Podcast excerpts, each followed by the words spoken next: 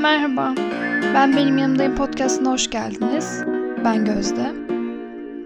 Bugün aslında yayınlayacağım başka bir konum vardı.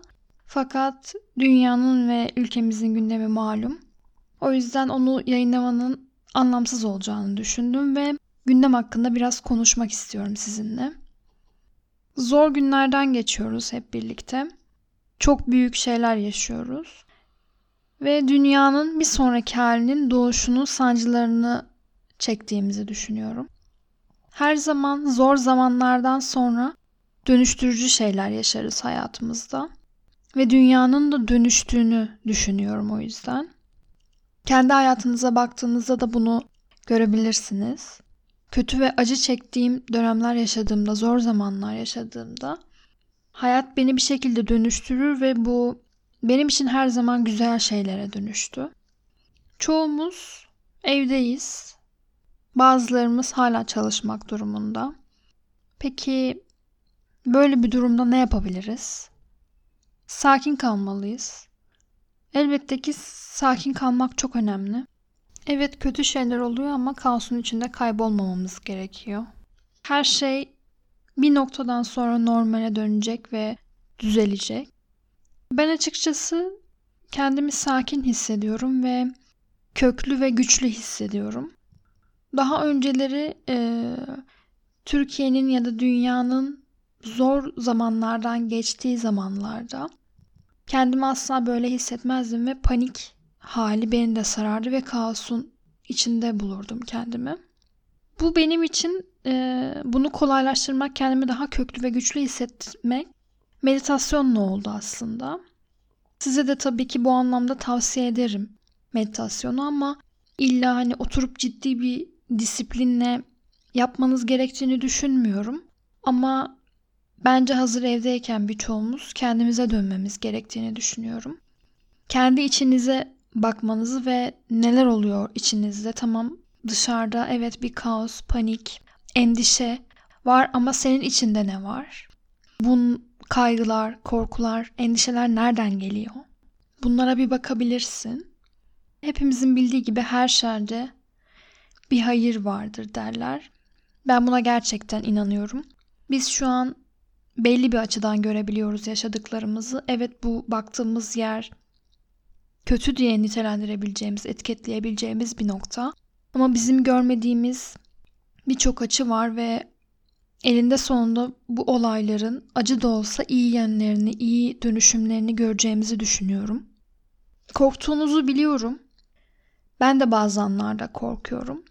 Ama burada önemli olan bence bu korkuyu tamamen bedenimizin içine almamak ya da bundan kaçmaya, yok saymaya çalışmamak.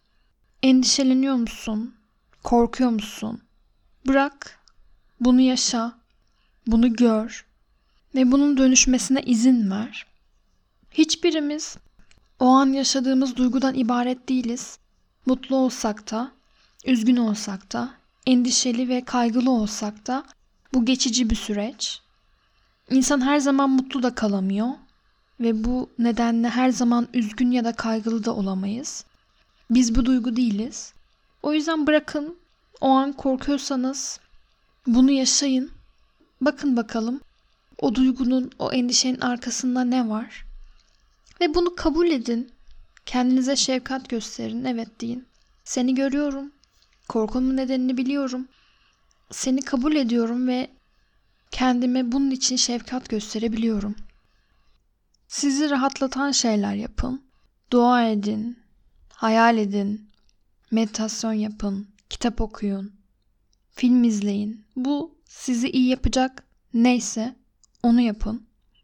İyi şeylere odaklanın ve bugünlerin geçeceğini, rahat rahat dışarı çıkabileceğimizi, birbirimize sarılabileceğimizi düşünün, hayal edin. Evde yapacağınız uzun zamandır yapmadığınız şeyleri yapın. Bunu bir fırsat olarak görün ve değerlendirin. Yapabilecek maalesef ki başka bir şeyimiz yok. Evde kalıp tedbirli olmak zorundayız ve bu zamanları sakin bir şekilde atlatmak durumundayız. Bunu da kabul etmeliyiz. Evet. Böyle bir virüs var ve dışarı çıkamıyoruz. Tamam. Hayatın akışına güvenmekten başka yapabilecek bir şeyimiz yok. Ve korktuğumuz zaman duygularımız sıkışıyor ve dışarı çıkamıyor. Duyguları dışarıya vurabilmek için ve bu travmaları engelleyebilmek için hareket etmemiz gerekiyor. O yüzden evet evdeyiz ama her zaman sabit bir şekilde kalmamanızı ve hareket etmenizi tavsiye ediyorum. Bir müzik açıp birkaç dakika dans edebilirsiniz. Bir takım spor hareketleri yapabilirsiniz. Düzenli yaptığınız spor hareketleri varsa belki bunu evde dönüştürerek yapabilirsiniz. Ama evde mümkün olduğunca hareket etmeye çalışın. Temizlik de bir hareket olabilir. Hareket ettiğiniz zaman o sıkışmış duygular açığa çıkacak ve bunlar sizin bilinçaltınıza travma olarak kalmaktansa enerji olarak dışarı yansıyacaklar ve sıkışmadan kurtulacaklar. Ve bu şekilde bunları düzeltebilirsiniz, dönüştürebilirsiniz bu sıkışmış duyguları. Ve e, dün fark ettiğim bir şey söylemek istiyorum size. Dün mecburi bir şekilde dışarı çıktım eşimle birlikte ve eldiven vardı elimizde. Gayri ihtiyari onun elini tuttum. İrkildik ikimiz de birlikte. Dışarıdayız, elimiz mikrop dolu ve el ele tutuşuyoruz.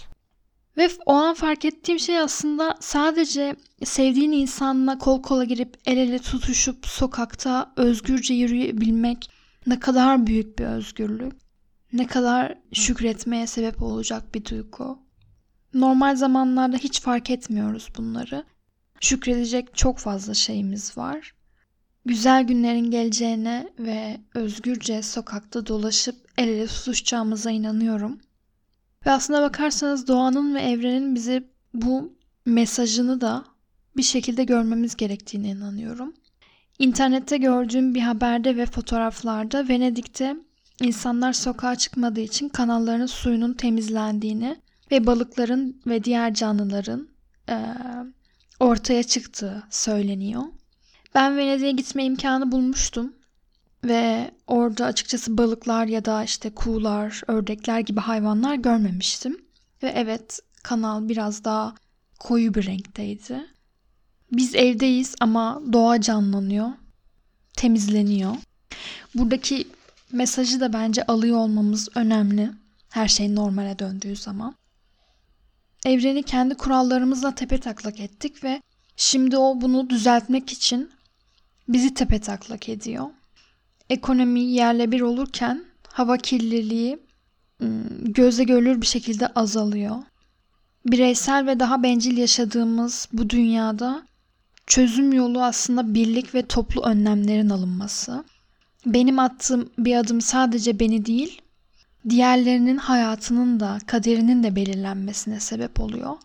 Ve sizlerin attığı adımlar da benim hayatımı, benim kaderimi belirliyor. Belli ki evrene bir borcumuz var. Bundan neler öğrenebiliriz? Bir bakabiliriz bence. Hazırda zamanımız varken öğrenecek şeylerimiz olduğunu düşünüyorum. Ve bu dönemdeki en önemli şeylerden biri de bağışıklık sistemimizin tabii ki güçlü olması. Bağışıklık sisteminin psikolojiyle bir bağlantısı var. Bağışıklık sisteminiz içsel diyaloglarınızı dinler ve onlara tepki verir aslında.